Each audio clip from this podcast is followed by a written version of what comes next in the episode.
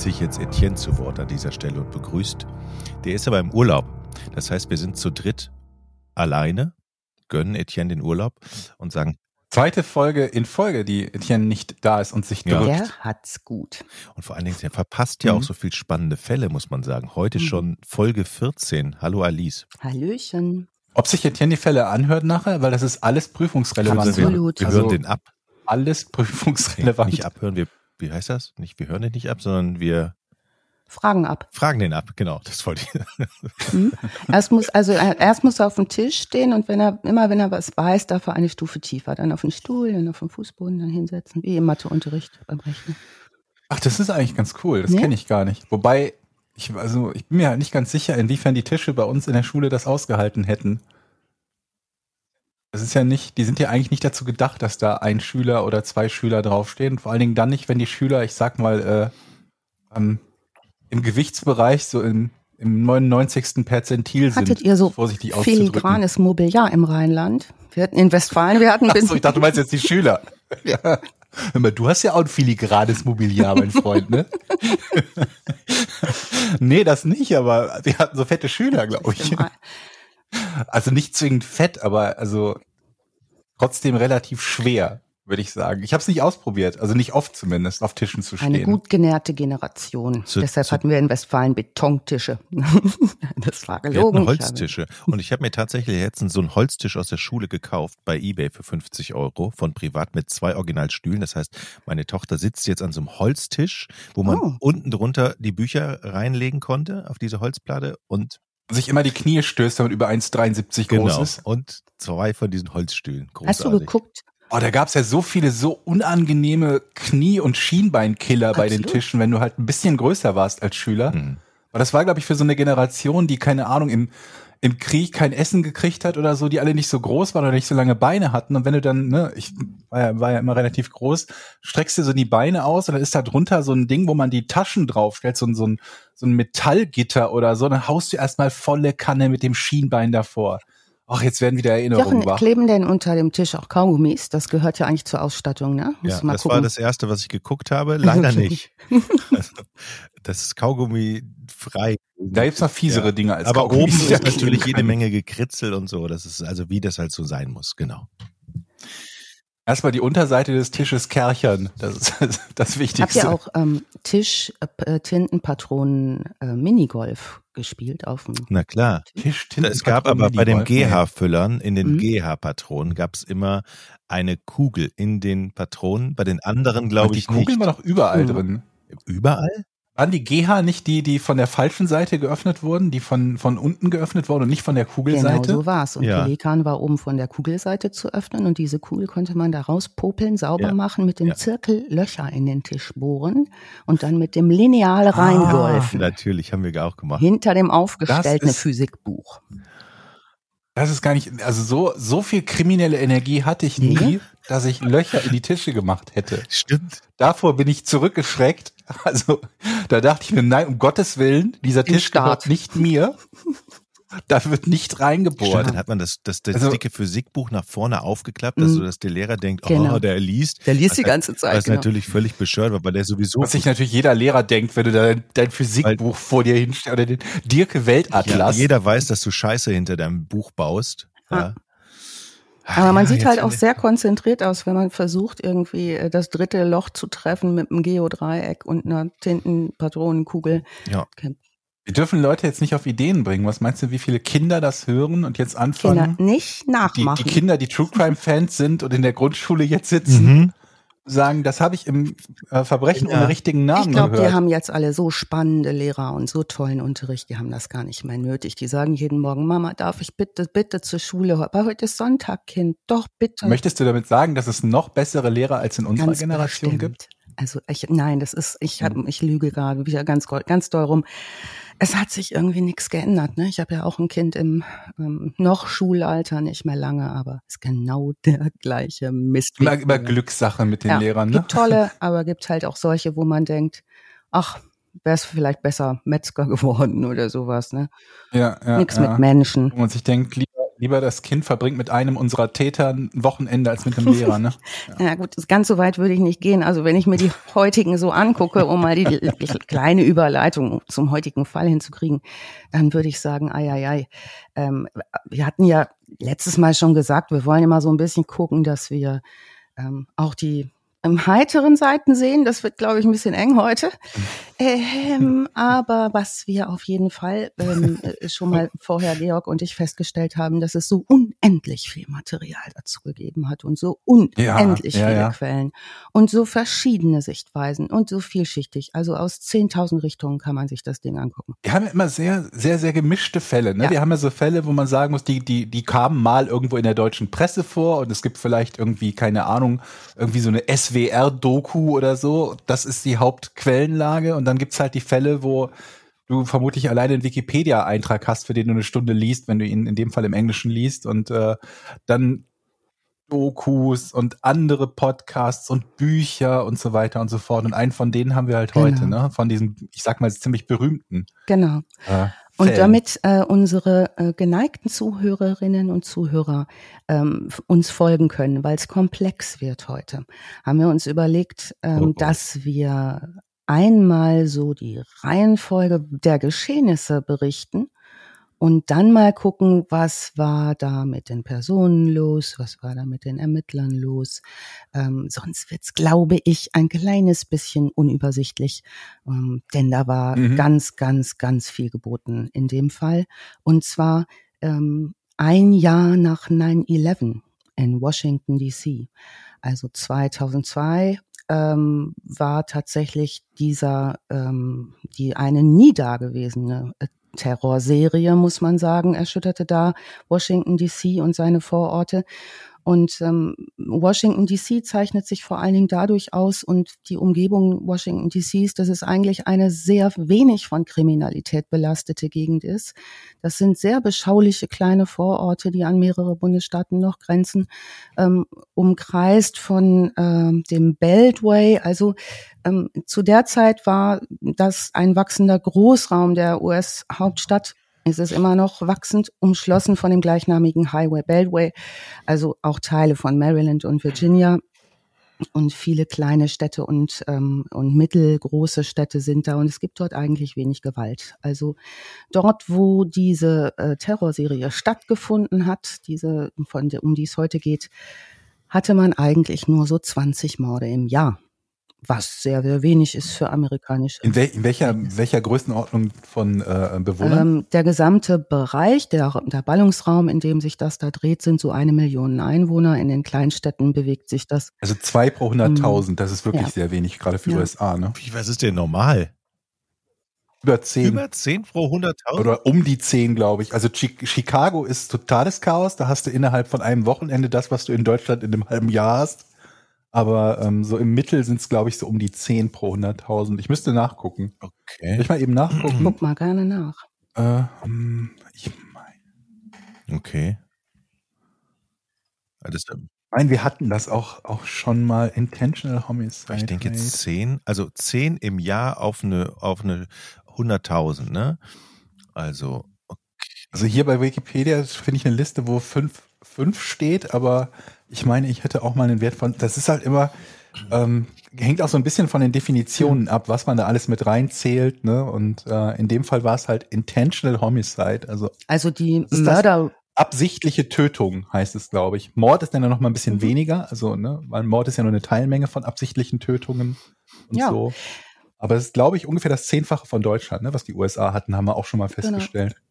Also wer sich für diese Statistiken interessiert, es gibt auch immer so Murder-Rate-Seiten für jede Stadt. Also die sind statistisch immer sehr gut durchrecherchiert, kann man immer viel besser was rausfinden als in Europa. Oh Gott, es gibt so viel. Ist eigentlich traurig, mhm. ne, dass es Leute gibt, die nicht wenige, die als, als Hobby haben, eine gut besuchte Web äh, Webseite zu pflegen, die sich darum kümmert, an welcher Stelle von den USA gerade welche Morde passieren. Ich kann mich daran erinnern, es gibt auch eine Webseite, wo, wo ähm, eine Massen, also äh, wie ist denn da, wie ist denn die Definition, glaube ich? Also ich glaube im Deutschen so vereinfacht gesagt Massenmord, wobei da wiederum unterteilt wird in Spree, also nacheinander oder ein einzelner Fall Und ich glaube, die, die Definition ist, dass es, glaube ich, drei und mehr sind. Und äh, da ist die USA irgendwie auch ungefähr ein Fall pro Tag mindestens. Wobei man halt nicht vergessen darf, dass da halt auch sowas wie Gangschießereien reinzählen. Mhm.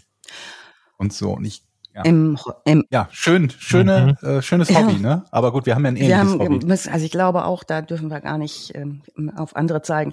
Also dieser Fall ist so komplex, ähm, weil ähm, am 2002 im Herbst innerhalb von 23 Tagen zehn Menschen gezielt getötet werden. Und die Opfer haben keinerlei Gemeinsamkeiten. Es beginnt eine der größten Fahndungen in der Geschichte der USA. Und ähm, rund um den 2. Oktober 2002 geht das da los, ähm, nimmt unwahrscheinlich Fahrt auf. Und zu der Zeit umfassen die Meldungen und die Schlagzeilen der Presse ähm, eher nur so Meldungen, nur in Anführungsstrichen wie ein Hurricane im Golf von Mexiko, George W. Bush ist dabei, ähm, den Irakkrieg ähm, unter, unter seiner Führung vorzubereiten, also den, ne, nachdem 9-11 rum war, die Situation ist dort so. Das heißt, die Leute haben ganz andere Themen im Kopf, als plötzlich am 2. Oktober um 18.04 Uhr in Wheaton ähm, ein Anruf eingeht bei der Polizei. Und zwar mit der Information, dass ähm, James D. Martin, wie sich später herausstellen wird, 55 Jahre alt, Programmierer, ähm, auf dem Parkplatz einer Supermarktkette erschossen wird. Und zwar mit einem Schuss. Sofort gehen die Ermittler natürlich hin. Der äh, leitende Ermittler Barney Forsyth, äh, der leitet die Abteilung für schwere Straftaten im Bezirk Montgomery, in dem wir uns bewegen der ist sofort am Start und fragt sich als erstes, was ist denn das Motiv? Die, äh, diese, dieser Parkplatz der Supermarktkette liegt direkt gegenüber der Polizeiwache. Also viele Polizisten haben den Schuss von der Wache aus gehört, einen sehr lauten Knall. Die Polizei hat kaum was in der Hand und äh, Kameraaufzeichnungen in öffentlichen, an öffentlichen Plätzen ging da gerade so los. Das heißt, da gab es noch nicht an jeder Ecke und Kante eine Kamera. Und die Kamera, die das aufgezeichnet hat, zeigt nur, wie auf James, wie James D. Martin erschossen wird und zu Boden sinkt. Ne, jetzt haben wir schon gehört, wie er getroffen wird. Getroffen ne? wird. Ähm, jetzt haben wir schon gehört, ähm, Morde sind sehr, sehr selten in Montgomery. Ähm, die recherchieren noch mal kurz und ähm, stellen fest, ist ja ulkig. Eine Stunde vorher wurde ein einzelner Schuss auch auf einen Bastelladen in Montgomery abgefeuert. Da gab es keine Verletzten und auch keine Indizien. Die vermuten aber noch keine Verbindung. Beide Schüsse bleiben zunächst äh, ein Fall für die Lokalnachrichten. Das soll sich am nächsten Morgen ändern. Jetzt auch irre, ne? Also, dass ein Fall, wo jemand erschossen wird und es weder ein Hinweis noch sonst irgendwas ist, erstmal nur was für die Lokalnachrichten ja. ist und nicht landesweit. Ja. Wir schreiben den 3. Oktober, 7.41 Uhr, Rockville Pike. Äh, ein Anwohner ruft die Polizei, der selber Rasen gemäht hat und sagt, jemand sei hinter seinem Rasenmäher zusammengebrochen. Die Polizei kann nur noch den Tod dieses Mannes feststellen. Sein Name ist Sonny Buchanan, der später nochmal eine Rolle spielen wird, weil er ein Sohn eines Polizisten dieser Wache ist oder einfach, ich glaube, ein Sohn ist er. Der ist 39 Jahre alt und Gärtner Zunächst vermuten die, na ja, das ähm, ne, kann schon mal vorkommen, ist nicht der erste Fall, äh, sagt einer der Ermittler, dass jemand beim Rasenmähen einen Schlag bekommen hat oder dass ein, äh, jemand über einen Bügel, Kleiderbügel, sonst was gefahren ist und dadurch ein Schrapnell entstanden ist und dass es sehr gefährlich sein kann, dass es Rasenmäherunfälle gibt, die mhm. tödlich sein können. Das vermuten die erstmal. Ähm, doch, hast du dir nicht auch gerade so ein Powergerät gekauft? Ja. Nee, ich habe ein Akkugerät gekauft, bin sehr unzufrieden. Danke, dass du da nochmal drauf hinweist, dass du das mitbekommen hast. Nee, du hattest dir doch neulich, wir haben darüber irgendwas gesprochen im, im, im, im Porn-Podcast, ja. was du, wo du dir so ein Powergerät gekauft hast, um irgendwie ein Loch zu bohren. Ach so, das war eine, irgendwas? das war eine Garten, automatische Gartenfräse, weil ich ja einen Rollrasen verlegt habe, um das mal hier nochmal zu sagen. Rollrasen finde ich eine sehr gute Erfindung übrigens und da braucht man eine Gartenfräse, um den Boden aufzulockern und die kann, wenn man nicht aufpasst oder betrunken fährt, sehr gefährlich sein. Ähm, Ja, aber diese gesamten Geräte, ne, die, die, die haben doch alle vermutlich irgendwie so, so mehrere Kilowatt oder so, wenn die da mit voller Leistung ja. betrieben werden, wenn sich da irgendwas verklemmt ja, das ist oder so. ein altes Jochen. Benzingerät. Ja, siehst du, jetzt kannst du zu deiner Panik vor irgendwie Corona und Impfung noch hinzupacken. Was passiert, wenn ich beim Rasenmähen irgendwie einen Stein unglücklich mhm. treffe und der dann mit äh, Mach 4 ja. durch mein Auge in den Kopf Richtig. schlägt? Also durch die Brille, durchs Auge. Ich habe ja viele, ich habe ja auch eine, eine, eine Gartenschere, eine, eine automatische, mit ordentlich Wumms, da muss man natürlich aufpassen. Und dann habe ich ganz schlimm. Was, für was schert die denn? Hecken. Was zerschneidest Hecken, du damit denn? Hecken und kleine Bäume. Achso, Hasen. Maulwürfe. Und dann. Ich habe ja die Maulwurfschere. damit kann ich Maulwürfe trimmen. Und dann habe ich noch so eine, ähm, wie heißt das denn? Ecken, Ecken, Kanten, Kanten, Kantenscherer. Jochen, Kennt, auch kennt ihr diese Leute, die dann immer mit diesen, mit den Mickey-Mäusen am Straßen, am, am Wegesrand lungern ja, mit so einem. Das bist du. So genau. Das bist du jetzt. Moment, du hast, aber das Wichtigste bei den Geräten, um Nachbarn auf den Sack zu gehen, ist ja das Laubgebläse. Ja, das habe ich nicht. Ohne das geht ja so gar nichts. Motor auf dem Rücken. Ja, wo vor allen Dingen auch, wo du was benutzt wird, um selbst so Staub und Dreck und sowas, äh, mhm. äh, ne, weil man könnte ja fegen, aber das ist zu viel Arbeit, wenn man erstmal sich so ein Laubgebläse gekauft hat für 500 ja. Euro oder keine Ahnung, wie teuer das so ist. bescheuert. Und dann wird das Ding halt angemacht und hat ungefähr den, den, den Lärmpegel von der, von der startenden Challenger für anderthalb Stunden und man, man macht das ja auch gerne mal morgens, bevor man zur Arbeit fährt, so 7.30 ja, Uhr oder so. Im Hinterhof einmal im Monat um 7.30 Uhr kommt er, dann schneidet die Hecken und macht, und macht das Laub weg. Ja, und bitte halt auch nicht mit so einem Elektrogebläse, weil wenn, dann muss das halt mit so einem, mit so einem Dieseldingen laufen, ne? Du bist auf meiner Seite, Georg. Ja, ja, absolut. Aber da schön, könnte ich auch zum Mörder werden. Ich wollte gerade sagen, der ist sowieso immer der Gärtner, ist immer der Mörder, Jochen. Das wissen wir doch nur ja. wirklich. Also vor allen Dingen, wenn der Gärtner, wie Jochen schon gerade erwähnt hat, mindestens fünf elektronisch betriebene Geräte, die muss man einfach nur sabotieren. Mhm und schon Ah nee, dann, dann trifft man sich selbst. Und wenn ich mir so vorstelle, dass Jochen jetzt, ne, dass du auch so gründlich bist mit den Ecken und so, dass das, weißt du, dass du das so ganz ordentlich machst, dass ich mir so vorstelle, wenn einer sagt, oh, das ist aber die Ecke ist nicht so ordentlich, Schere, mit so einer Nagelschere nochmal nachjustierst. Auf allen Vieren immer noch so. Genau. Genau, genau. Wenn Georg. dann einer sagt, der Rasen ist nicht so und du hast gerade ein Elektrogerät in der Hand. Dann werde ich zum Tier. Jochen können. Jochen, die wichtigste Frage ist ja, Hast du so ein, so ein automatisches Rasenmähgerät? Weißt du, dieses Roomba als, als Rasenmäher. Was das gibt das was? von Gardena. Ein automatisches Rasenmäher. Ja, das ist so ein, so ein, wie, wie soll ich das beschreiben? Wie groß ist denn das? So, ich würde mal sagen, so 40 mal 40 Zentimeter. Und das ist halt so ein Smart Rasenmäher, den man nicht selber fährt. Und der fährt dann so ferngesteuert über den Rasen, tuckert da rum und mäht den halt automatisch. Ah, ist das wie so ein Saugroboter? Genau, genau, wie ein Saugroboter, nur als Rasenmäherroboter. Und dasselbe gilt wie beim Saugroboter. Ich möchte nicht wissen, aber wie das aussieht, wenn du einen Hund hast, der gelegentlich was ja, hinterlässt. Ja, aber diese Roboter haben doch mittlerweile fast alle. Alle, die einen Garten haben, haben so einen Roboter. Ja, deswegen frage ich, ob ich du habe letztens, hast. und jetzt kommen wir wieder zum Thema True Crime. Ich habe letztens gehört, dass es manche Roboter gibt, die Igel nicht erkennen. Oh. So, und da habe ich, da würde ich dann mal Abstand nehmen vom Kauf eines Roboters. Eagles. Ja, du bist ja, könnt ja vorstellen, was dann passiert. Also, es gibt ja genug Igel. Naja, also die Dinger, die ich gesehen habe, die sehen nicht so aus, als könnten die überhaupt über einen Igel drüber fahren. Weil das ich, ist halt nicht, das ist ja jetzt nicht so ein, so ein, so ein Trecker. Ja, aber ich wohne ja auf dem Land ja. und da haben die, da sind schon die Reifen, haben schon dickes Profil.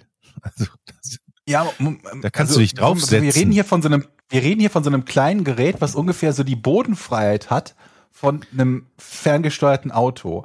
Wenn ich mir jetzt überlege, dass die Alternative Jochen ist mit seinen 9,5 Dioptrien, die auf so einem John Deere Mini-Rasenmäher sitzt, dann weiß ich, wer von den beiden besser den Igel erkennt.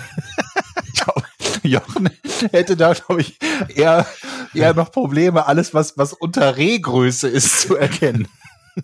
Sag hast du unseren Hund gesehen? Oh. Ich habe Rasen gemäht. Der sieht aber perfekt aus, der Rasen diesmal. ja. Wir kommen, wir kommen vom Gut, Thema. Wie kamen also, wir drauf? Wir sind ein bisschen vom Thema Kamen wir eigentlich drauf? Also die haben befürchtet oder die haben tatsächlich zwischenzeitlich als Theorie gehabt, dass das quasi ein Rasenmäherunfall genau, hätte sein weil können. Weil er einfach hinter seinem Rasenmäher so zusammengesackt ist. Das, ähm, das heißt, die haben kein Projektil im Kopf gefunden? Äh, da, die haben das Projektil später gefunden. Das Problem war, dass sie jetzt anfingen zu ermitteln, aber die weiteren Ereignisse sich so schnell ereigneten, dass sie nicht so recht hinterherkamen. Also sie haben schon mal zumindest jetzt nehmen sie eine Verbindung an zu dem äh, zu dem mhm. James mhm. D. Martin vom Vortag. Ähm, die Tatorte sind nur sechs Kilometer voneinander entfernt. Oh, wow. Und was Sie jetzt okay. schon sehen, ist, dass die Schüsse aus der Distanz gekommen sein müssen. Also das war kein Nachschuss, sondern die kamen aus der Distanz. Und die Einschusswunde ist klein, die Austrittswunde ist groß, was schon mal bei der Erstuntersuchung auf ein großes Projektil schließen lässt. Mm, jetzt mhm. haben sie aber gar nicht so viel Zeit, da weiter zu gucken, denn schon um 8.12 Uhr geht's weiter. An der Connecticut Selben am selben Tag, Tag äh, an der Connecticut Avenue, Aspen Hill, Ecke Aspen Hill, an der Tankstelle wird der 54-jährige Taxifahrer Prem Kumar niedergeschossen und zwar beim Tanken. Es wird ein lauter Knall gehört, berichtet, äh, berichten Zeugen und er bricht zusammen und ähm, eine Zeugin am Tatort sieht das auch, wie er zusammenbricht, versucht ihn zu reanimieren, nachdem er ihr nochmal gesagt hat, ruf bitte einen Krankenwagen. Die Reanimation scheitert. Ähm, die Zeugin sagt später, sie hat sich gewundert, dass die Polizisten, die jetzt kommen, alle mit Sicherheitswesten auftauchen. Ähm, also mhm. die sind wohl vorher schon angewiesen worden von ihrem äh, Chef, in diesem Fall Barney Forsyth, sich selbst mit Sicherheitswesten auszustatten, als sie zu diesem Tatort kommen.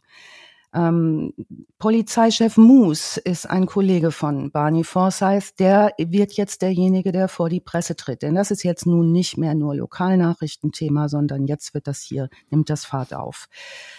Wir haben drei Tote innerhalb von wie viel? Zwei ja, Tagen, ne? Und ähm, der ähm, Charles Moose äh, ist Polizeibeamter, der sich vor seiner Zeit dort in äh, Montgomery sehr bemüht hat, auch um vor allen Dingen die Frage, äh, wie kann Polizei einen besseren Ruf bekommen, vor allen Dingen was den Umgang mit äh, People of Color angeht. Er ist selbst ähm, ähm, äh, schwarz und ähm, hat vorher sehr politisch gearbeitet. Also den als Aushängeschild sozusagen für die Presse zu nehmen, liegt nahe. Der ist auch vorher schon mal tele aktiv gewesen in den 90er Jahren zu genau diesen Themen, als äh, immer stark kritisiert wurde, dass so, dass schwarze Menschen einfach so wegverhaftet werden, vollkommen ohne jeglichen Verdacht, einfach weil sie da langgehen.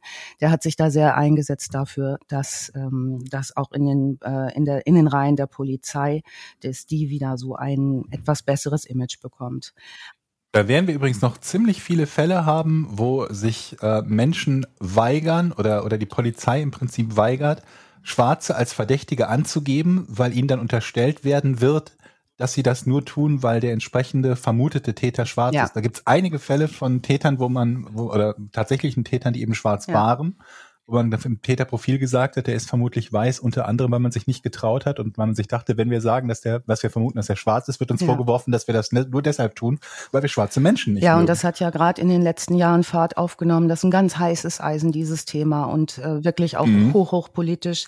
Charles Moose jedenfalls, von dem werden wir noch mehr zu hören bekommen, ist ab jetzt das äh, Polizeigesicht für die Öffentlichkeit zu diesen Vorgängen. Forsyth hält weiter als Captain die Zügel in der Hand und es geht am selben Tag noch weiter. 8.12 Uhr war jetzt dieser ähm, arme Taxifahrer reif. Moment, morgens oder abends? Morgens. Der Tag ist noch lang, würde ich der sagen. Der Tag ist noch lang und um 8.37 Uhr gibt's den nächsten Anruf. In der Leisure World Shopping Mall in Silver Spring, Maryland wird ähm, Sarah Ramos, die ist 34 Jahre alt und Hausangestellte, äh, der wird beim Lesen auf einer Bank in den Kopf geschossen. Passanten denken zunächst, sie hätte sich selbst erschossen und rufen die Polizei. Dieser Tatort ist wiederum nur drei Kilometer vom vorherigen Tatort entfernt. Die Polizei sagt sofort, der Schuss kann nur vom Parkplatz aus aus der Distanz gekommen sein. Ein Zeuge sagt, er sieht ein weißes Kofferfahrzeug, einen Kastenwagen. Und die Ermittlungen nehmen Fahrt auf, auch in diese Richtung. Anderthalb Stunden später, 9.58 Uhr, der nächste Anruf geht ein. Kensington, Maryland. Laurie Ann Lewis Rivera, 25 Jahre alt, ähm, wird getötet, als sie in ihren Minivan an einer Shell-Station staubsaugt. Und jetzt ist äh, allen klar, ähm, die Opferwahl ist vollkommen willkürlich. Und ähm, da hat es irgendwie keine, es gibt keine Linie, ne? Also es gibt keine Sie suchen die nicht gezielt nach irgendeinem Merkmal aus. Ich habe schon die ganze Zeit gedacht, was haben die miteinander zu tun? Was haben die ja. für gemeinsame Merkmale? Aber im Moment sehe ich da keine. Das, das Krasse ist, dass es so eine Mischung ist im Moment aus so Serial Killer und Spree Killer. Ne? Also Serial ist ja normalerweise mit dieser sogenannten Cool-Down-Periode, ja. also eine Zeit, wo man halt niemanden tötet und dann wieder. Und Spree ist halt, wenn die alle in einem zeitlichen Zusammenhang stehen. Also diese typischen, keine Ahnung, Schule oder Beruf, Arbeitsplatz, wenn da jemand halt anfängt, irgendwie auf zehn Leute oder 20 Leute zu schießen dann spricht man ja von Spree. Und was du gerade beschreibst, ne, diese, diese ultra kurzen Abstände, aber dann doch eben nicht mit einer Waffe einfach nur in Shopping Mall genau. gerannt. So eine, so eine Mischung davon fast. Und ne? da werden wir noch gleich später mal sehen, was, wie das eigentlich vorbereitet war, worum es da ging. Das ist so abgefahren in der Vorbereitung, habe ich gedacht, wir können das nur minutiös zeitlich in der Abfolge jetzt mhm. machen. Das geht gar nicht anders, sonst raffst du gar nichts mehr, was da passiert. Jetzt haben die Ermittler zwölf ja. Stunden Ruhe. Um 21.20 Uhr geht der nächste Anruf ein. Und zwar äh, der fünfte ja, an dem Tag? Den Washington DC, also knapp hinter der Grenze von Montgomery, wird äh, Pascal Charlotte, 72, ein Tischler im Ruhestand, bei einem Spaziergang auf der Georgia Avenue äh, NW getötet. Und zwar mit einem Schuss, wie die anderen Opfer auch. Ein einziger Schuss. Er stirbt noch am Tatort. Montgomery haben wir gehört, hat jährlich etwa 20 Morde und jetzt fünf Morde innerhalb von 16 Stunden. Ähm, das, die Ermittler beschreiben das als einen Angriff auf das Herz dieser Vorstädte, ein Jahr nach 9-11 fragen sich, mhm. ob es eine Terrorverbindung geben könnte, haben aber keine Idee und leiten die Großfahndung ein. Das heißt, jetzt wird alles mobilisiert, äh, was auf den Beinen ist. Und an diesem 3. Oktober nach dem fünften äh, toten Menschen passiert nun erstmal nichts mehr. Es geht aber am Nachmittag des nächsten Tages gleich weiter. Und zwar wird in Fredericksburg, Virginia um 14.30 Uhr Caroline Sewell, 43 Jahre alt, zweifache Mutter, durch einen Schuss verwundet, als sie bei einem Michaels Bastelladen Taschen in ihren Minivan lädt. Sie wird verwundet, überlebt es. Dieser Tatort ist jetzt mehr als 80 Kilometer von den vorherigen Tatorten entfernt. Also das ist eine größere Distanz. Sie hat einen glatten Durchschuss, überlebt das. Äh, Charles Moose, der für die Presse- und Öffentlichkeitsarbeit abgestellte Ermittler, äh, reportet jetzt täglich übers Fernsehen darüber. Die Schüsse haben sie jetzt rausgekriegt, sind alle aus der gleichen Waffe und das Kaliber ist jetzt bekannt. Und zwar handelt es sich um eine Bushmaster 223, ist ein Sturmgewehr und ähm, die Bevölkerung wird angehalten, ähm, sofort die Polizei anzurufen, wenn sie jemanden mit einer solchen Waffe sehen. Es ist auch kein großer Einschusswinkel. Die Ermittler denken, das muss etwa aus der Höhe einer Bank, also so einer Sitzbank oder aus einem Kastenwagen heraus. Aus dieser Höhe ungefähr muss geschossen worden sein. Das kam nicht weiter oben, der Schuss. Die äh, Ballistik sagt, ähm, die untersuchen das, das ist die Arbeit eines Heckenschützen, der hoch ausgebildet sein muss. Also das macht, so schießt jemand, der das kann. Und so schießt auch nur jemand, der, ähm, wenn er nur eine Kugel braucht, der wirklich gut, gut trainiert ist an so einer Waffe. Vollkommen klar ist jetzt, die öffentliche Sicherheit ist gefährdet. Dieser Fall ist ab jetzt omnipräsent in den Medien. Es wird äh, händeringend dieser weiße Kastenwagen gesucht und beschrieben. Es kommen tausende von äh, Zeugenmeldungen via Telefon äh, rein. Es bricht so eine Art Hysterie auch aus, die so eine Eigendynamik bekommt rund um diesen vermuteten weißen Kastenwagen. Und ähm, es geht eine Warnung bei der Polizei dabei unter die sich auf einen hellblauen Chevrolet Caprice äh, bezieht, der von Zeugen am ersten Tatort gesehen worden war. Jetzt sind aber alle äh, gepusht auf diesen weißen Van und ganz kurz, ähm, dieser Chevrolet Caprice ist, glaube ich, eine ganz normale Limousine. Ja. Ne? Das ist nicht mal nicht mal ein Ist aber ein Schiff von einem Auto. Ne? Es ist ein ja, aber, schon ein Riesending. Mhm. Ja, wie, wie, wie fast ja. alle Limousinen in den USA. Ja, ne? also ich bin ja totaler Fan von solchen Autos, ne? Und denke immer, mein Gott, ist mhm. das, ne? Bitte nicht einparken, immer einfach weiterfahren. Aber ne, ein wahnsinnig schönes Ding ist das. Nun, ähm, die Experten gehen jetzt ran und gucken, was könnte denn da das Täterprofil sein. Und leider sind es nicht die Experten vom FBI, sondern das sind jetzt Experten, die sich selber dafür bezeichnen und im Fernsehen auftreten. Ne? Die Presse setzt sich voll drauf. Ähm, das ist natürlich eine gut verkaufbare Story. Und ähm, Experten im Fernsehen sagen jetzt, ja, das muss ein Weißer sein, typischer Serientäter, wahrscheinlich mittleres Alter, wahrscheinlich männlich. Und die Zeugenanzahl mhm. erhöht sich jetzt auch dadurch, dass so viel berichtet wird. Der Moose, der Charles Moose, der jetzt täglich Pressekonferenzen gibt, ähm, der versucht das abzumildern und abzuschwächen. Er sagt, ne, keinen Tunnelblick bitte jetzt. Wir müssen hier vorsichtig sein und aufpassen. Wir müssen klar bleiben. Er warte noch auf das Profil des FBI und es gäbe jetzt überhaupt keine Aussagen bisher zum Täter.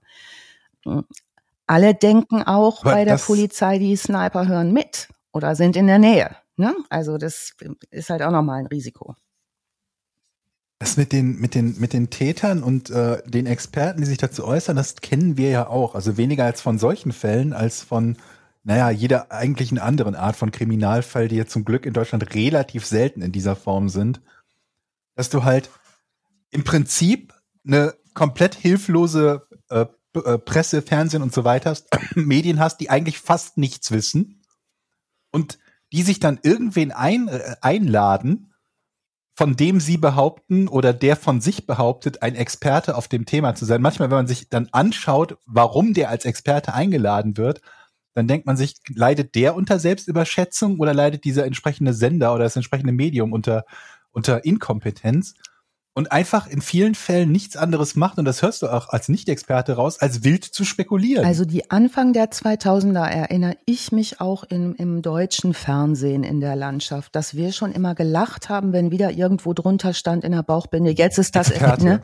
Da waren wir auch immer Experte ja, in allem. Also ich so, weiß boah. auch, warum das so ist. Wenn jemand wirklich ein Experte ist, dann gibst du ja üblicherweise seinen, seinen Titel oder seine, seine, seine Credentials mhm. an. Ne? Dann sagst du halt, er ist Professor für sowieso oder keine Ahnung ist, äh, arbeitet bei der Polizei in, in sowieso, ne? Das gibst du ja meistens an. Wenn da nur Experte steht, dann ja fast immer deshalb, weil würdest du das nennen, weswegen du ihn als Experte bezeichnest, würde dich jeder auslachen. Das ist dann so, äh, hat eine Internet-Website zum Thema AR-15, äh, AR-15-Gewehre oder so. Das ist dann Experte. Ich habe in der Zeit immer geträumt von einem Unternehmen, das ich selber gründen wollte, das Institut für Angelegenheiten heißt. Ähm? Das ist also, aber ein schöner Name. Oder? Dass man so ganz. Schön, ja, ja. für Angelegenheit. Ja. Mega. Ja, ja. Also das ist ja eigentlich alles ist ja eine Angelegenheit, ne? Oder? Ja. Du brauchst da noch eine, du hast auch ein schönes Akronym, ne? IFA. Stimmt, das habe ich richtig. Ich sehe schon das, das Logo. Ja. Vom IFA. so kommst du auf Ideen. IFA, ähm, ja.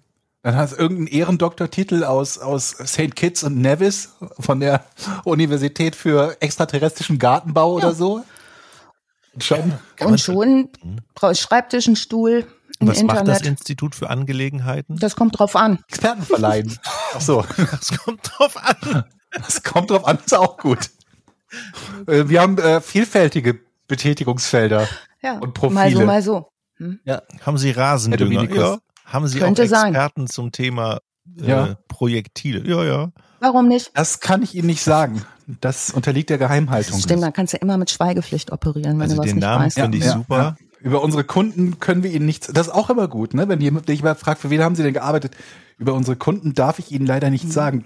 Du musst ja nicht spezifizieren, warum du das nicht genau. darfst. Muss ja nicht aus rechtlichen Gründen sein, sondern es könnte ja auch sein, über unsere Kunden darf ich Ihnen nichts sagen, weil sie mich dann nicht mehr ernst nehmen. Ja, und würden. das betrifft dann bei in meinem Institut den Bereich Geheimangelegenheiten.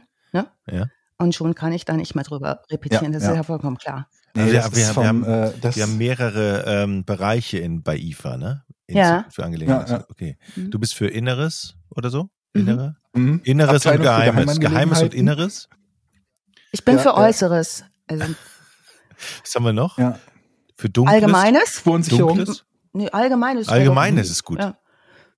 Allgemeines. Ich stelle jetzt in den Bereich Allgemeines. Und dann macht Etienne Spezielles. Du, du machst Allgemeines, Jochen. Etienne macht Spezielles, Jochen Inneres, ich Äußeres.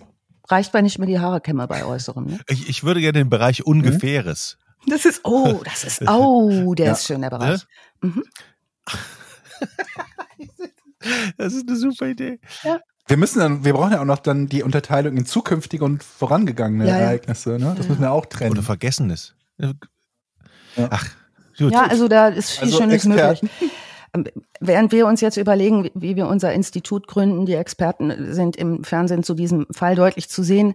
Ähm, jetzt könnte man sagen, öffentliche Sicherheit ist gefährdet rund um Washington DC. Die Schulen bleiben dennoch geöffnet, aber Polizisten werden abgestellt vor den Schulen, denn die Vielleicht haben die auch einfach zu viele Kinder. Oder Lehrer. Da waren wir heute schon mal. Ne? Ähm, was jetzt jedoch passiert, ist, dass die äh, Öffentlichkeit ängstlicher wird. Ne? Also die sehen, Mensch, da werden irgendwie Leute wahllos erschossen vor Supermärkten, auf Parkbänken sitzend und so weiter und so fort. Ähm, die fangen an, sich komischer zu benehmen, auch in der Öffentlichkeit, passen mehr auf ihre Kinder Zickzack auf. Gehen. Da geht's schon mal mit los. Ähm, am 7. Oktober um 8.08 Uhr wird in Bowie, Maryland, der 13-jährige Iron Brown vor der Benjamin Tasker Middle School schwer verletzt durch einen Schuss. Er überlebt. Die Situation ist jetzt so alarmierend wie nie zuvor. Es ist das achte Opfer äh, dieser äh, Reihe. Der Schuss in der Schule ist 60 Kilometer vom vorherigen Tatort entfernt und die Ermittler sehen nun, oh, das Gebiet scheint sich auszudehnen. Dieser weiße Kastenwagen wird weiterhin im Fokus gehalten und von Zeugen beschrieben. Niemand richtet die Aufmerksamkeit in eine andere Richtung. Also bisher haben wir ähm, sechs Tote, zwei Verwunderte, äh, zwei, zwei Verwunderte. Oh Mann, ich fang noch mal an. Die haben wir auch im Institut. Die zählen wir auch in unserem Institut. Ich komm noch mal rein. Ja, wir hatten hier null Tote und sechs Verwunderte. Oh, oh, mein Gott, wirklich? Ja. Mann, Leute, ja, ja. ey, da wollte ich jetzt, ich war gerade so professionell und dann so ein Ding, ne? Das habt ihr jetzt von euren Experten, die ihr euch ja einkauft für euren Podcast. Fantastisch. Äh, ich noch, mach's noch mal ernst jetzt. Ich komme noch mal rein. Tür auf, Tür zu. Guten Tag, Ding Dong. Also bisher sechs Tote, zwei Verwundete und Millionen in Angst und Schrecken. Jeder kennt jemanden in den Schulen. Das Sicherheitsgefühl nimmt deutlich ab. Der Schuss kam übrigens aus einem angrenzenden Wald. Dort werden gefunden eine Patronenhülse und, jetzt wird's spannend, eine Botschaft. Sie finden eine Tarotkarte. Und zwar die Karte des Todes. Das ist dieser Sensenmann mit, ne, das Gerippe kennt jeder irgendwie, ne, mit dieser Sense in der Hand. Auf der Rückseite steht, Mr. Police, nenn mich Gott, geh nicht an die Presse. Das ist die Botschaft, die auf dieser Karte steht.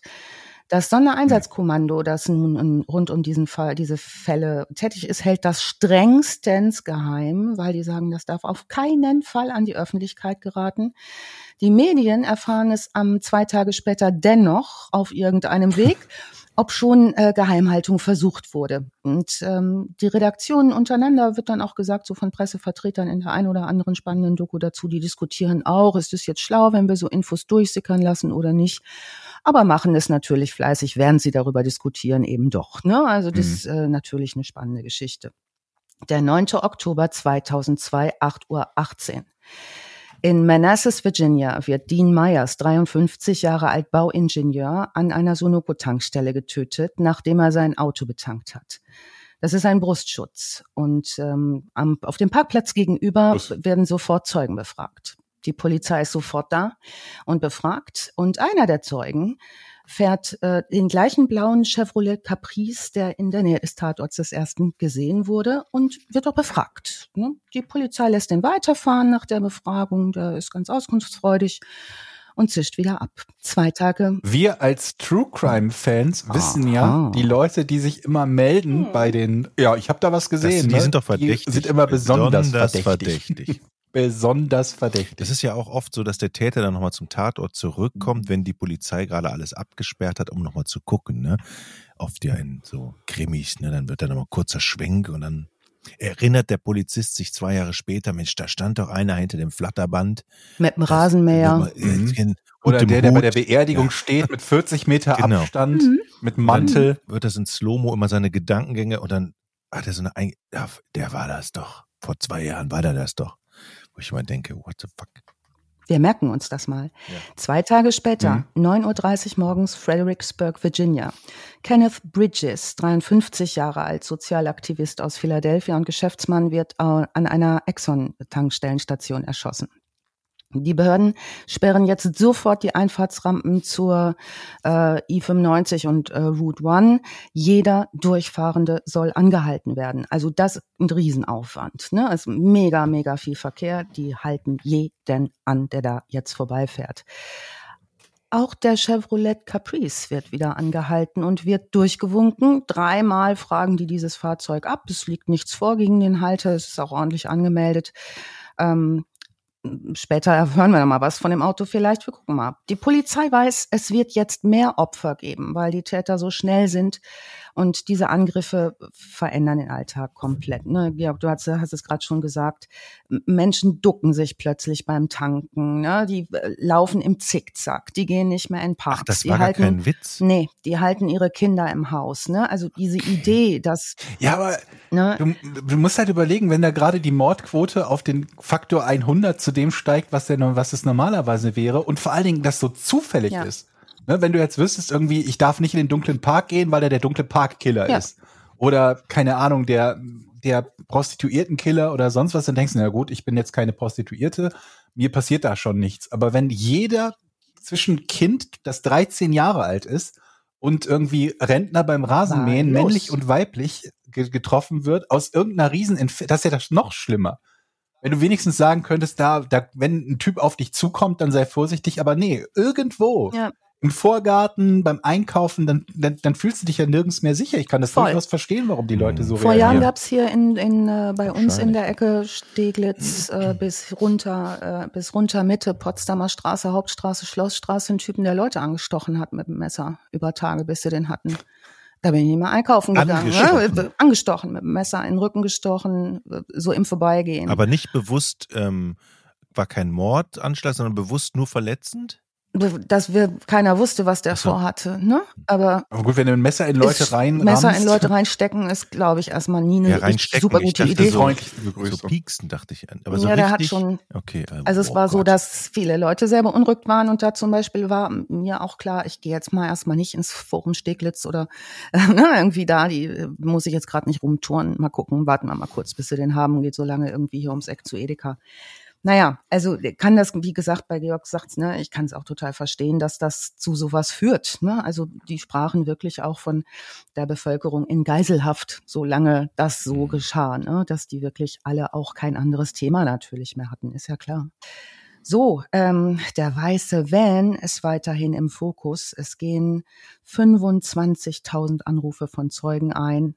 Ähm, muss man sich mal auch vorstellen, was die Polizei da verarbeitet hat an, an Zeugen, ne, ähm, ähm, Aussagen, ähm, die berichten, ähm, dass dieser weiße Van gesehen worden war. Ähm, die Polizei geht davon aus, dass sie beobachtet werden von den Tätern.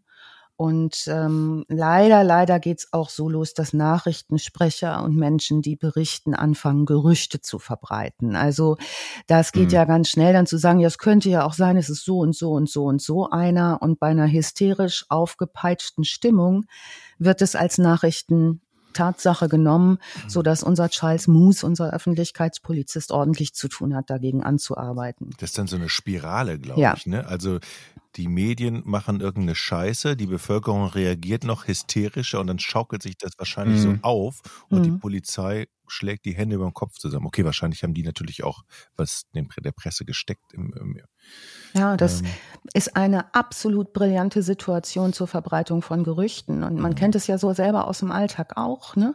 Also du unterhältst dich mit Nachbarn oder so und dann sagst du, also ich habe jetzt lange den und den nicht mehr gesehen oder so. Und dann sagt einer, sag mal, ne, ist da der Mann überhaupt noch, wohnt der noch da?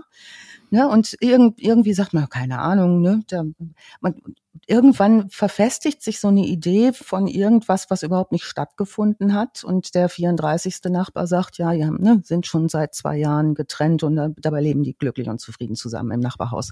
Also ähm, es ist so ein Nährboden gerade für solche Geschichten und das macht's nicht besser.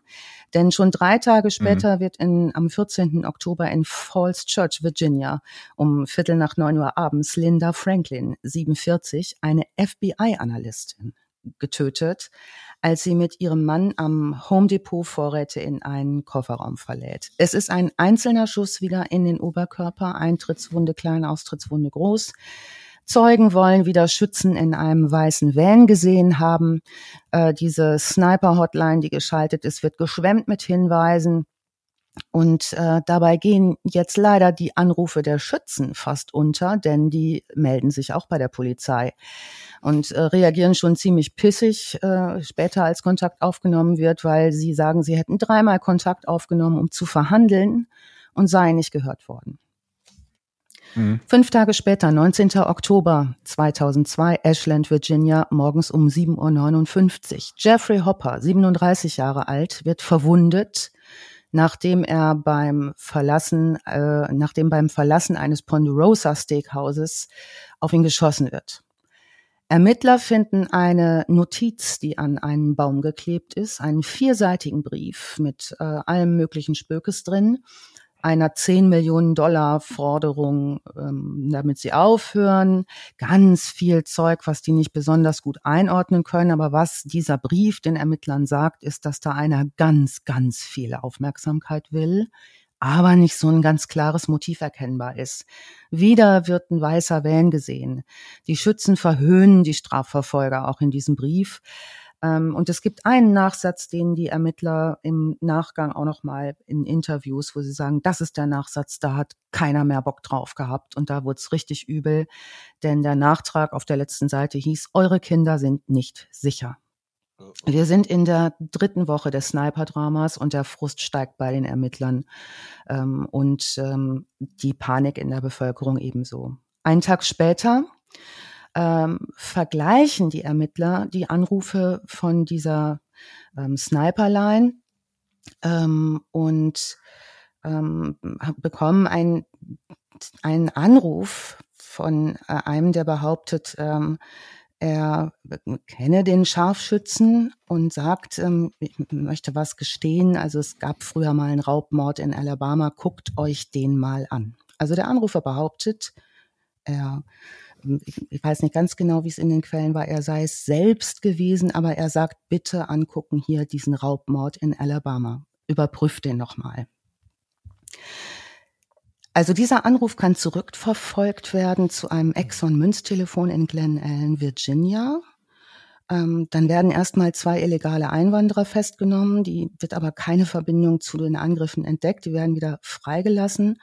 Ähm, und was jetzt aber spannend wird, ist, dass die mh, hm, am 22. Oktober ähm, schon wieder tätig werden müssen, weil in Silver Spring, Maryland um 5.56 Uhr Conrad Johnson, 35 Jahre alt, getötet wird, als er auf der obersten Stufe seines Montgomery County Ride-On-Busses steht. Also ne, der wird im sozusagen meiner Arbeit erschossen.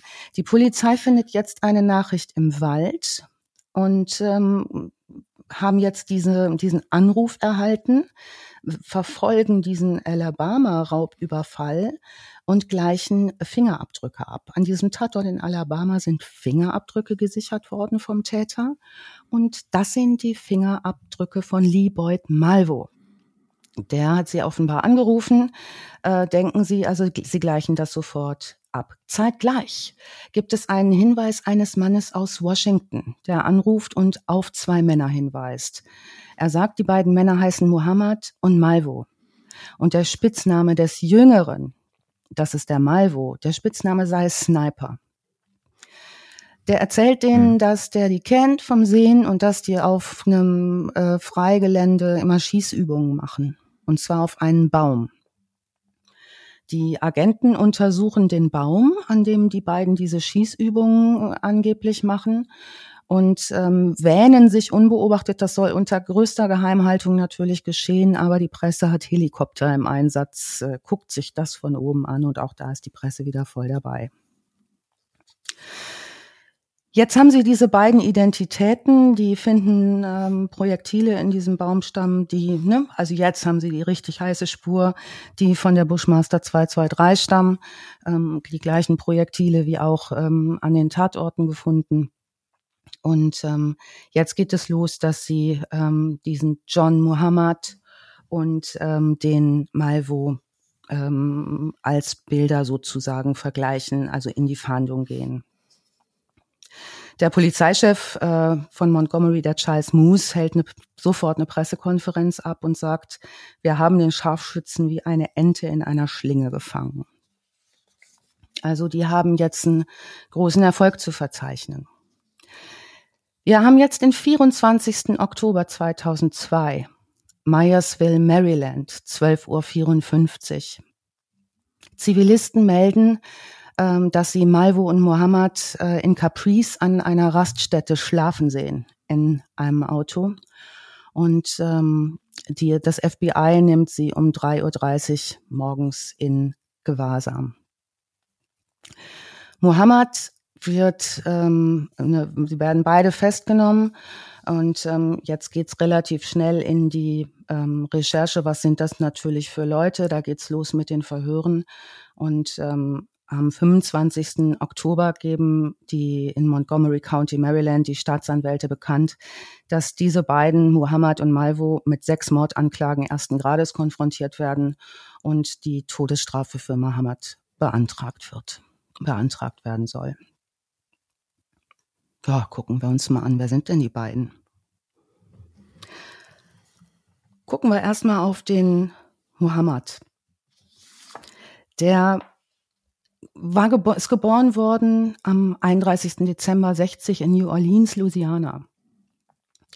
Und ähm, Vater war selten zu Hause, Mutter starb früh, Verwandte zogen ihn auf. Als Jugendlicher wurde der zum ersten Mal Vater. Mit 21 heiratete er seine erste Frau, Carol, mit der hatte er einen Sohn, wohnte in einem Wohnwagen. 87 ließ er sich scheiden. Ein Jahr später heiratete er seine zweite Frau, mit der hatte er drei Kinder und diente als Soldat im Golfkrieg. Da war der Mechaniker, Lkw-Fahrer und Metallarbeiter ähm, und kam, wie seine Frau sagte, verändert wieder. Das war nicht mehr der Mann, den sie vorher kannte. Mhm. Die vier Kinder ähm, hielt, also nach dem Ende des Armeedienstes hat er dann versucht, ähm, erfolglos so eine Autoreparaturwerkstatt aufzumachen und eine Karateschule. Ähm, der war untreu, seine Ehe ging in die Brüche und 2000 entführte er seine Kinder aus der Schule und äh, hat ihn nach Antigua gebracht.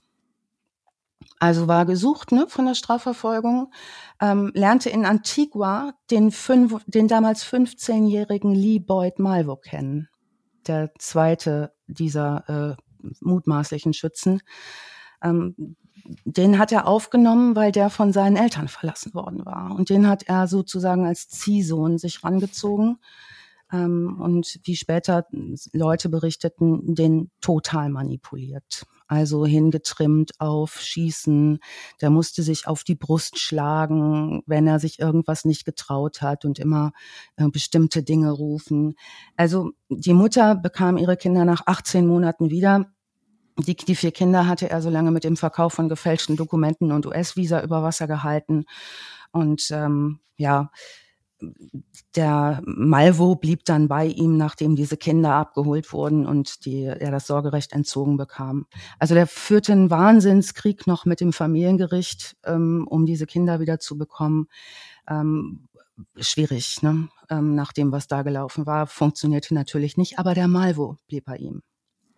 Wahrscheinlich hat er so richtig schönen militärischen Drill und wahrscheinlich so Techniken ja. eh drauf gehabt, ne? Ja. Ne, also wenn ihr euch das Bild mal von dem anguckt, der sieht sehr soldatisch auch aus, ne? Der hat eine richtige Soldatenhaltung, ganz, ganz gerader Kerl.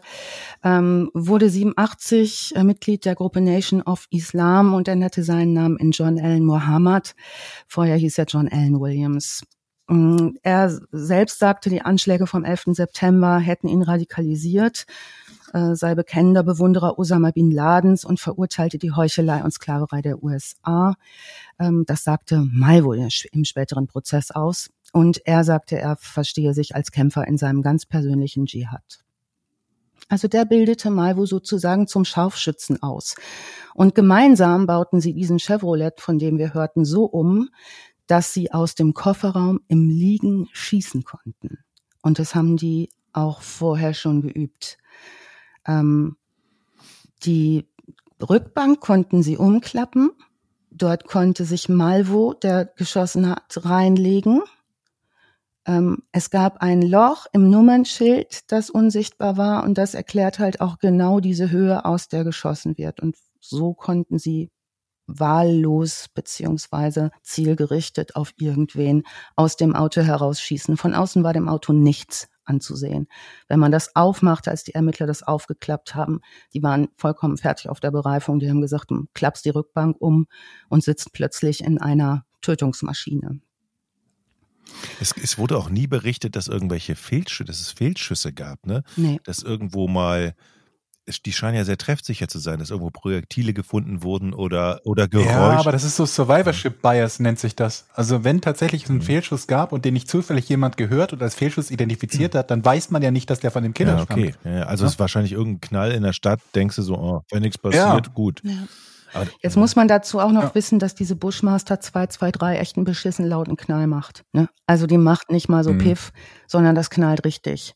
Und Wobei, ist das nicht der Fall gewesen, wo es dann auch tausende fehlerhafte Anrufe gab von Leuten, die glaubten, Schüsse gehört ja. zu haben, die sie dem fälschlicherweise zugeordnet haben? Ja, die haben, haben Schüsse gehört, die haben weiße Vans gesehen, die haben alte Männer, die schießen wollten, gesehen. Ich meine, da kommen ja auch Unmengen von Anrufen von richtig durchgeknallten ne? bei der Polizei an. Ne? Mhm. Genau, das, ne, du musst ja erstmal raussortieren mit äh, zig Leuten. Ist das überhaupt glaubwürdig? So. Ähm, Jetzt wissen wir ja, dass das ähm, der am 22. Äh, 24. Oktober, dass die beiden aufgespürt wurden und schlafend in diesem Auto verhaftet wurden nach dem Mord äh, an dem Busfahrer. Oktober 2003 wurde das Verfahren gegen äh, Muhammad wegen Mordes an Dean Myers eröffnet. Mm, und äh, Muhammad wurde des Mordes, terroristischer Umtriebe, Verschwörung und des illegalen Waffeneinsatzes angeklagt und musste mit einer Verurteilung zum Tod rechnen. Mm, die Staatsanwaltschaft hat mehr als 130 Zeugen berufen und hat mehr als 400 Beweisstücke vorgelegt, um zu beweisen, dass Mohammed für die Attentatsserie verantwortlich war und den jugendlichen Malvo wie ein Werkzeug benutzt hat ähm, der ja zu dem Tatzeitpunkt zum, 17 Jahre alt war. Ne? Also da gab es dann auch nochmal die große Frage, können wir den überhaupt hier wie einen Erwachsenen behandeln vor Gericht, äh, hoch durchmanipuliert seit zwei Jahren von jemandem, der ihm vielleicht auch Angst macht, ohne Eltern und äh, radikalisiert hat. Ähm, das Gericht hat aber beschlossen, ja, wir behandeln ihn hier ähm, wie einen Erwachsenen. Ähm, ja, da ähm, Zeugen haben halt einfach gesagt, ähm, dass, ähm, dass Mohammed und das Fahrzeug an mehreren Tatorten zugegen war. Ähm, die Verteidigung äh, von Mohammed hat das Gericht immer noch mal dran erinnert, ähm, dass sie nicht die Höchststrafe erteilen können, weil direkte Beweise ähm, fehlen. Hm, es wurden Malvos Fingerabdrücke natürlich auf dem Bushmaster in, in dem Auto gefunden und genetisches Material von Mohammed auch an dem Gewehr. Ähm, aber die Verteidigung sagte, dass ähm, das in Virginia geltende sogenannte Abzugbetätigergesetz eine äh, Hinrichtung von Mohammed nicht zulasse. Da ne, du nur verurteilt werden kannst, wenn du selber abgedrückt hast. Das konnte mhm. aber niemand äh, bestätigen. Am 17. November 2003 befanden die Geschworenen in Virginia Muhammad einstimmig für schuldig im Sinne von allen vier Anklagepunkten. Schuldig des Mordes an Dean H. Myers durch Erschießen, schuldig des Mordes aufgrund der im Staat Virginia geltenden Antiterrorgesetze, schuldig des Totschlags begangen in der Absicht, Regierung und Öffentlichkeit zu terrorisieren, schuldig der Verschwörung, Morde zu begehen und illegal Waffen zu benutzen. Äh, danach ähm, empfahlen die Geschworenen nach zwei, zweitägiger Beratung Muhammad zum Tode zu verurteilen. Und am 9. März 2004 folgte der Richter der Empfehlung der Geschworenen und verurteilte John Allen Muhammad zum Tode. Der wurde am 10. November 2009 im Greensville Correctional Center in Jarrett, Virginia durch eine ähm, Giftinjektion hingerichtet. Wann? An welchem? 10. Datum? November 2009. Das ging fix, ne, mhm. ne, bei dem? Der Malvo hat lebenslang bekommen. Der von ihm manipulierte Schüler, muss man ja fast sagen. Der Fall um Muhammad mhm. und Malvo wurde übrigens ähm, von ähm, ähm, jetzt hätte ich fast gesagt Wesley Ridley Scott verfilmt nochmal als Doku, die ist ganz gut anzugucken, der Heckenschütze von äh, Washington. Und was ich mir zu dem Fall nochmal durchgelesen habe, das ist. Äh, ist das eine Doku? Ähm, es gibt eine Oder? richtige, es gibt mehrere richtige Verfilmungen. Das sind drei Verfilmungen, die richtig wie ein Film aufgezogen sind. Das wusste ich mhm. gar nicht. Und das, die packe ich auch nochmal in die Show Notes. Also die sind alle ganz gut anzugucken, sage ich mal, die sich natürlich immer nicht so ganz genau an die Geschehnisse halten. Ich bin dann immer mehr so der Doku-Freak und stehe nicht so auf die, ähm, auf die Verfilmung. Aber ähm, was ich total äh, interessant fand, war, dass der Charles Moose, der Ermittler, 2003 ähm, seinen Polizeidienst quittiert hat und auf Tournee gegangen ist mit seinem Buch uh, Three Weeks in October, The Hunt for the Washington Sniper. Also er hat gemeinsam mit einem Kollegen Charles Fleming ein Buch geschrieben, das jetzt so gar nicht mehr zu kriegen ist. Ich habe nochmal Glück gehabt und das irgendwo in England bestellen können und mir durchgelesen. Ähm, die ähm, Geschichte aus Sicht des Charles Moose ist natürlich nochmal interessanter, weil er diese ganzen Polizeigeschichten äh, auch einfügt. Was mich so ein bisschen gestört hat beim Lesen war, ähm, dass ich dachte, das ist viel Lobhudelei auf die Polizei. Die Fälle werden schon auch beschrieben. Es ist viel Lobhudelei auf ihn selbst. Und ähm, es gab tatsächlich dann auch eine große Kritik, weil 2003, haben wir ja gerade gehört, liefen diese Prozesse noch. Und der war schon unterwegs auf den Bühnen mit seinem Buch. Also der äh, kriegte richtig Stress auch. Später hat James Willett, ähm, äh, angesehener Rechtsanwalt, äh, gesagt, er hat mit diesem Buch und dieser Tournee, die er mit dem Buch gemacht hat, einfach die Strafverfolgung gefährdet. Ne? Der hat so viel Insiderwissen ausgepackt. Der war bei Dateline NBC, der ist in die Today Show bei Jay Leno gegangen ne? und hat richtig ausgepackt. Dafür gab es großes Unverständnis. Und der Vorwurf war, er ist gegangen 2003, um Geld mit diesem Buch zu machen. Nun gut, das äh, ja. hat funktioniert. 2003 ist dieses Buch erschienen. Das ist jetzt 18 Jahre her. Ähm, 2010 ist er in Rente gegangen, ist heute 67 Jahre alt und äh, ist seit 2012 Rentner in Tampa, Florida, wie sich das gehört, ne, wo sie alle Rentner sind. Und, und ähm, lebt gut von seinen Einnahmen und lebt gut. Also er hatte, es gab zwischendurch auch nochmal eine Foundation, die er gegründet hat, wo diese Einnahmen dieses Buches reingehen sollten. Die habe ich nochmal versucht rauszukriegen, ob es die noch gibt. Ich glaube, die gibt's gar nicht mehr. Die Chief Moose Foundation.org, die habe ich nicht mehr aufrufen können. Äh, das Buch stelle ich auf jeden Fall auch nochmal in die Show Notes. Wer mal rankommen möchte über Antiquariate, ist ganz angenehm zu lesen, aber ist tatsächlich eine sehr einseitige Quelle ähm, die so aus dieser Ermittlersicht geschrieben ist. Ja. Das ist ein total crazy Fall. Ich stelle mir die ganze Zeit dieses Auto vor, ja. Dies, ja. Diesen Van mit diesem. Ist ja kein äh, Van. Nee. Was war, was war das nochmal? Ein Chevrolet. Chevrolet, ja, ja, Chevrolet. Ähm, wie die da liegen. Mit, ja, ist unglaublich. Und da muss er erstmal so ein, so ein Kind dazu kriegen. Da gehört ja so eine Energie zu und so ein äh, Wahnsinn. Ja, das geht eigentlich nur über eine intensive Gehirnwäsche von jemandem, der sehr fanatisch ist, ne? Und der mhm. auf jemanden trifft, der sehr bedürftig ist. Da kam, äh, hat er sich genau den richtigen ausgesucht. Ja, irrer Fall.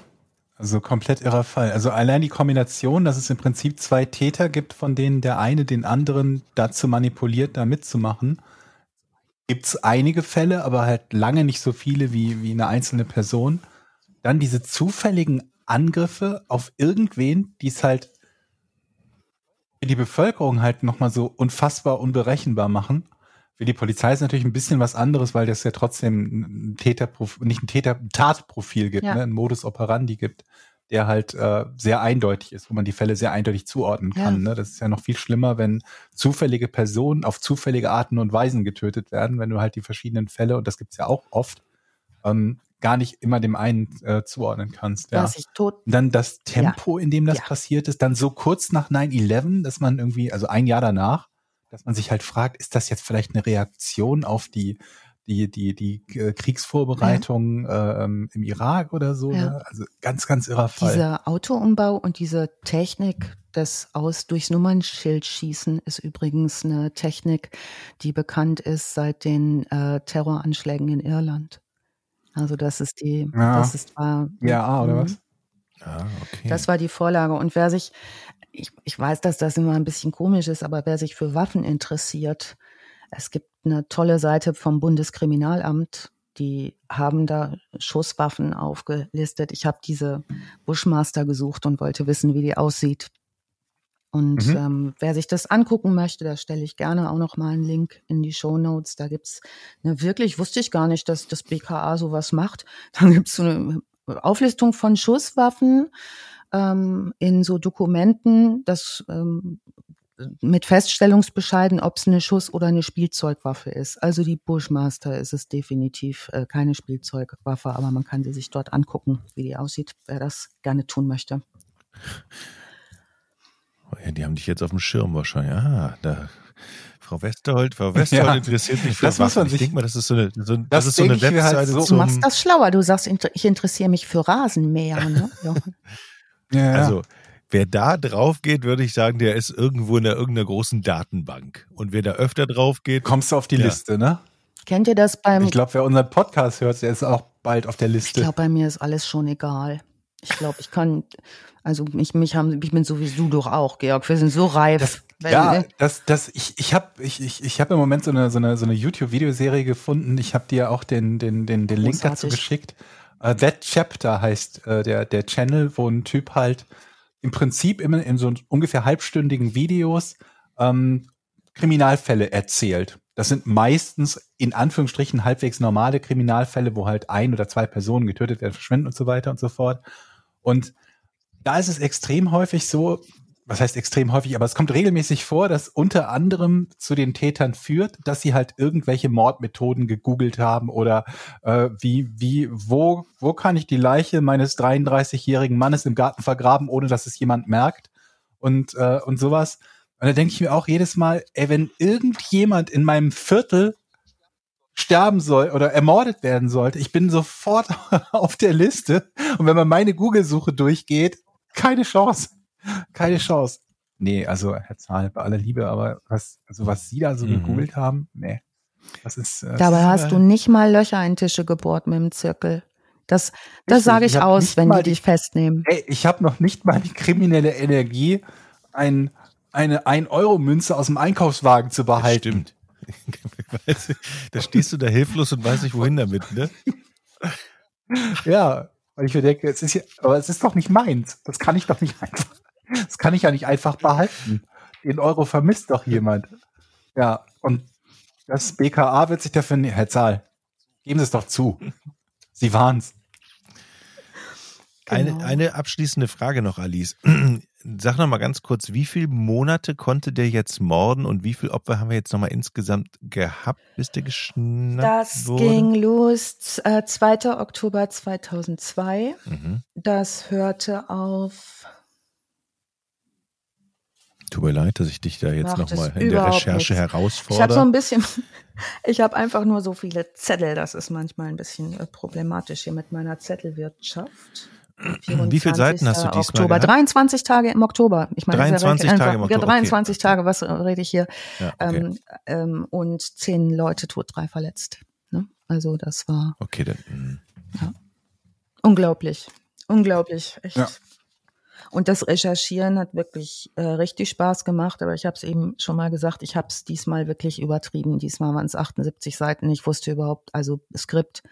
Und ich habe eben schon kurz zu Georg gesagt, habt ihr Zeit bis heute Abend, weil könnte ein bisschen dauern. aber ja, das zusammenzudampfen auf so anderthalb Stunden, das war schon eine Herausforderung, aber hat auch Spaß gemacht. Ja, wir sind ja jetzt eigentlich doch insgesamt relativ schnell durchgekommen mit dem, mit ja. dem Fall, ne? Ja. Bisschen über eine Stunde, glaube ich, oder? Eine ja, Stunde zehn manche, manche Fälle sind halt. Aber auf der anderen Seite, es sind auch oft so Fälle, wo man, wo man an vielen Stellen einfach nur so gebannt zuhören kann und so das, das aufnehmen, was da so alles passiert. Vor allen Dingen, wenn das so ein, so unglaublich, eine unglaublich, unglaubliche Dichte an Ereignissen ja. ist, ne? Ich meine, das ist ein, das ist so ein, eine Urlaubslänge, in der so viele Kriminalfälle passieren wie bei unseren anderen Serienmördern, teilweise in zwei oder drei Jahrzehnten. Ja. Gab es eigentlich daraufhin irgendeine Diskussion im Zusammenhang mit äh, Kriegen der USA und äh, Folgen für mögliche Folgen für Soldaten oder ist dieses Thema gar nicht hochgekocht damals? Ich also ich kann mir nicht vorstellen, dass es nicht hochgekocht hm. ist. Ähm, was, glaube ich, noch höher gekocht ist, war die Tatsache, dass beide Täter äh, schwarz waren und mhm. nach weißen Serientätern gefahndet wurde. Ähm, das übrigens mhm. bespricht mhm. der Charles Moose in seinem Buch nochmal sehr, sehr ausführlich, der ähm, eben auf genau diese Dinge immer hingewiesen hat, dass sie einfach sich konzentrieren müssen auf das, was ist passiert. Die Leute gut befragen, die Leute angucken und nicht in diese Pre-Justice-Geschichten reinzukommen ähm, und mhm. irgendwie mal, äh, mal so vom Fleck weg zu verhaften, wie es gerade so passt. Also das ist wohl eine Sache, die sehr schnell geht, ähm, da auch so in, in Klischees abzudriften. Und ganz bestimmt wird das ein Riesenthema gewesen sein, auch von seiner Verteidigung vor Gericht sein, ne, als Golfkriegsveteran. Mhm. Die sind ja eigentlich, sind mhm. die Veteranen hoch angesehen in den USA. Aber das ist ja diese, diese, diese, also diese Profiling-Geschichten sind ja manchmal tatsächlich so ein bisschen ein Problem, vor allen Dingen in der, in der öffentlichen Wahrnehmung, glaube ich, weil es in Serien oft der Eindruck erweckt wird, wenn sich da so ein Typ hinstellt, der sich als Experte im Profiling bezeichnet und sagt, unser Täter ist 35 bis 41 Jahre alt, äh, männlich, äh, lebt alleine, weiß, hat vermutlich einen Job, der nichts mit Menschen zu tun hat, denn in Serien wird einem ja der Eindruck vermittelt und dass das immer stimmt, ne? Dass es immer richtig ist. Es gibt so ein paar Serien, wo man dann feststellt, ah, es ist, ist es nicht so, Gott sei Dank. Aber im Prinzip ist ja vieles von dem nichts anderes, als wir nehmen uns die Informationen, die wir haben und gleichen die mit einer Datenbank von Fällen ja. ab. Dass wenn wir halt wissen, es sind, keine Ahnung, ähm, es sind Schussverletzungen oder es wurde eine Schusswaffe benutzt, dann wissen wir zum Beispiel oft, dass die Täter meistens männlich sind, weil Frauen das nicht so häufig machen. Und, ähm, und so weiter und so fort. Das heißt, man, man, man nimmt sich so ein paar Wahrscheinlichkeiten und gleicht die damit ab und liegt damit halt auch regelmäßig falsch.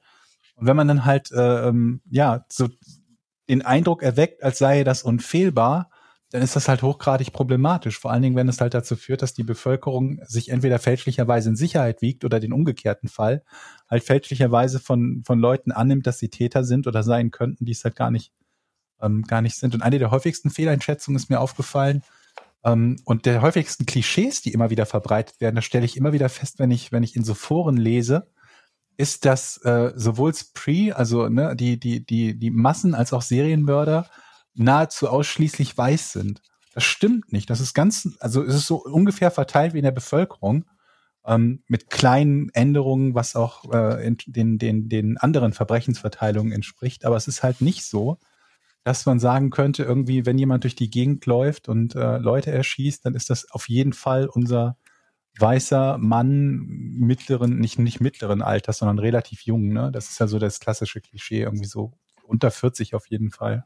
Ja, da kann man ja, einfach man, ich, dann immer falsch. weiter die Daumen drücken, dass die Ermittler ihre Arbeit ordentlich machen und ordentlich machen und nicht dann ein Buch schreiben und, und auf Tour gehen. bezahlt werden dafür und es ist, glaube ich, in England zum Teil so, dass es, ähm, dass bestimmte Veröffentlichungen um Kriminalfälle herum nicht erlaubt sind. Ne? Das ist, äh, wenn, wenn, wenn ein Prozess noch aussteht oder so, dass, äh, dass halt Medien auch bestimmte Dinge zu Kriminalfällen nicht veröffentlichen dürfen, weil man sagt, die, äh, ähm, das, das kann für Befangenheit sorgen. Und nein, in den USA ist es ja mit den geschworenen Gerichten auch ähnlich, dass da die Geschworenen abgefragt werden, wie viel sie von dem Fall wissen, ob sie glauben, den Täter zu kennen, ob sie die Todesstrafe aussprechen würden. Ne? Wenn du zum Beispiel sagst, was ja vermutlich bei einigen von uns der Fall ist, dass wir Gegner der Todesstrafe sind, dann, dann kann es passieren, dass du dann nicht für eine Jury zugelassen wirst, wenn die Todesstrafe im Raum steht. Das ist ja in, je nach Bundesstaat unterschiedlich.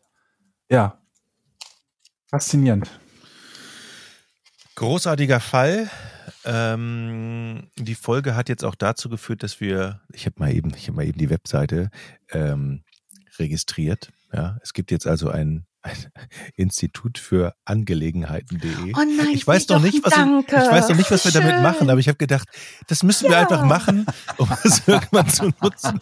Also Mega. Das, die, das offizielle Institut ist schon mal ähm, fast. Ja, wir sind arbeitsfähig ab jetzt. fast eingerichtet. Wir brauchen, wir brauchen dann direkt auch schon mal so einen, so einen äh, Hausausweis. Den würde ich vielleicht Kennt ihr noch oh, ja, ja, dass man so Fall. Ihr habt ja noch einen anderen Podcast und da habe ich gehört, dass ihr viel über Laminieren sprecht. Ja, ja, genau. Laminierte Ausweise müssen das auf jeden Fall Jetzt sein. Kommt's. Die müssen wir immer auch den, den, können wir bitte sowas herstellen? Ich möchte das demnächst immer umhängen. Mit so einem Clip. Wenn wir Podcast Kein Problem, machen. Büro. Oh, Clip, ein Clip fürs, fürs Hemd. Hemd. Und jetzt kommt's. Ich bin ja Gerätefrau. Vielleicht wisst ihr das noch nicht. Ich habe alle Geräte. Mhm. Also nicht ja. alle Rasenmäher wie Jochen, aber ansonsten. Laminiergerät hast du? Selbstverständlich. Okay. Ohne Laminiergerät wow. kann man gar nicht arbeiten. Ich habe mir das irgendwann mal gekauft, mhm. weil ich damit Schilder laminiert habe, wo drauf stand, mein Herrchen ist eine Potsau und die habe ich in Schaschlikspießen in Hundekacken. Ich wollte gerade sagen, hier wird nicht gekackt. Als Schilder mit den Schaschlikstäbchen, das, das bist du? Das war ich mal und dann war mir das immer zu nah an der Hundekacke. Dann haben äh, mein Kind und ich uns so, dann haben wir Hast du auch als Font Comic Sans benutzt? Nein, ich habe äh, das handgeschrieben. Also ich wäre zurückverfolgbar gewesen. Aber weil wenn du den 14. Kinderschuh weggeschmissen hast, weil Hundekacke im Profil ist, dann kriegst du in Berlin so einen ganz klaren Zahn. Aber du schmeißt doch keine Schuhe weil, weg, weil Hundekacke Wenn du da zehnmal mit der Zahnbürste und über der, es ist alles nicht schön und ich kann. Ja, aber dann kauf halt Mord und Totschlag neue, bitte, aber Kacke Zahnbürste. unterm Schuh. Ey. Ja, vor allen Dingen, das ist Berlin, ne? In Berlin nimmt, also da, oh. da achtet man auch nicht so wirklich oftmals drauf, wo das hingespielt also, äh, das ist, also das ist egal, ist ein, auch bei ja. mir hier auf dem Dorf. Eine Angelegenheit, Leute, die unser Büro die halt mit ihrem, die mit ihrem Hund selber auf einem Weg Gassi gehen, den in die Mitte des Weges kacken lassen, wo ich mir denke, ihr lauft doch morgen selber selbst durch. wieder da lang. Warum hebt ihr das denn nicht auf? Ihr könnt doch, ihr tretet doch selbst auch da rein. Aber was die bessere Variante ist, also Laminiergerät kann ich auf jeden Fall als Inventar zu unserer IFA schon mal sehr bei, gut, sehr gut. Äh, steuern. Ist auch gar nicht so Nein, teuer, ne? Laminiergerät eigentlich. Äh, gibt auch andere Anbieter. ähm, die, ähm, ich habe dann hinterher, äh, das war viel spaßiger, haben wir mit äh, Signierfarbe, das ist eigentlich eine Tatort-Signierfarbe oder wo man so eine um Leichen drumherum die Leiche umkreisen kann, haben wir die rosa angesprüht. Das war auch schick. Dann hatten wir ja immer rosa. Was, die Leichen? Nein, die Hundekacke. Ach so. Ja, das musste ich, muss, musste ich mich aber informieren, weil man ja nicht einfach Lack auf die Straße sprühen kann, dann hat man wieder Staatseigentum beschädigt. Aber Signierfarbe darfst hm. du. Signierfarbe darf man, weil die weggeht mhm. dann, oder was? Mhm, weil okay. die irgendwann sich abwäscht. Hast du denn dann auch so. Du hast laminierte Schaschlik-Holz, Schaschlik-Spieße-Dings gemacht und Kacke mit Farbe ja, angespielt. Ich war ein bisschen in einer Leidenschaft kurz mal, heißt, aber ich mache das nicht mehr, ich bin so raus aus dem Business. Hochgradig passiv Was heißt denn war? Wie lange hattest du denn das Problem? Also die Phase hatte ich so lange, weiß ich nicht, was habe ich denn danach? Da hatte ich danach hatte ich glaube ich ein neues Problem und dann ist das mit der Hundekacke nicht mehr so wichtig gewesen. So Kennt langsam, so langsam. Wenn man sich so, ja, ja.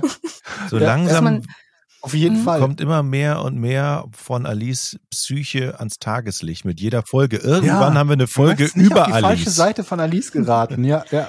Ich glaube auch. Komisch auch mit von Fall zu Fall wird, das merke ich bei mir auch immer. Ich mich schockt so nicht mehr so viel. Also mal gucken, ja. wie es so weitergeht.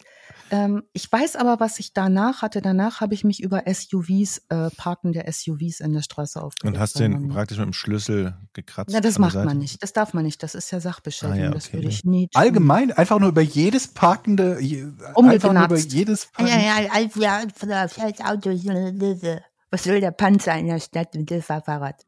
so, also ich bin so, übrigens, so. ich bin übrigens vier Wochen äh, an unserer Shisha-Bar um die Ecke vorbeigegangen. Die haben, die haben vier Parkplätze benutzt für eine Außengastronomie, sie eingezäunt mit ähm, Bauarbeiterbarken, ne, so, mhm. und das für ihren, für ihren Bereich.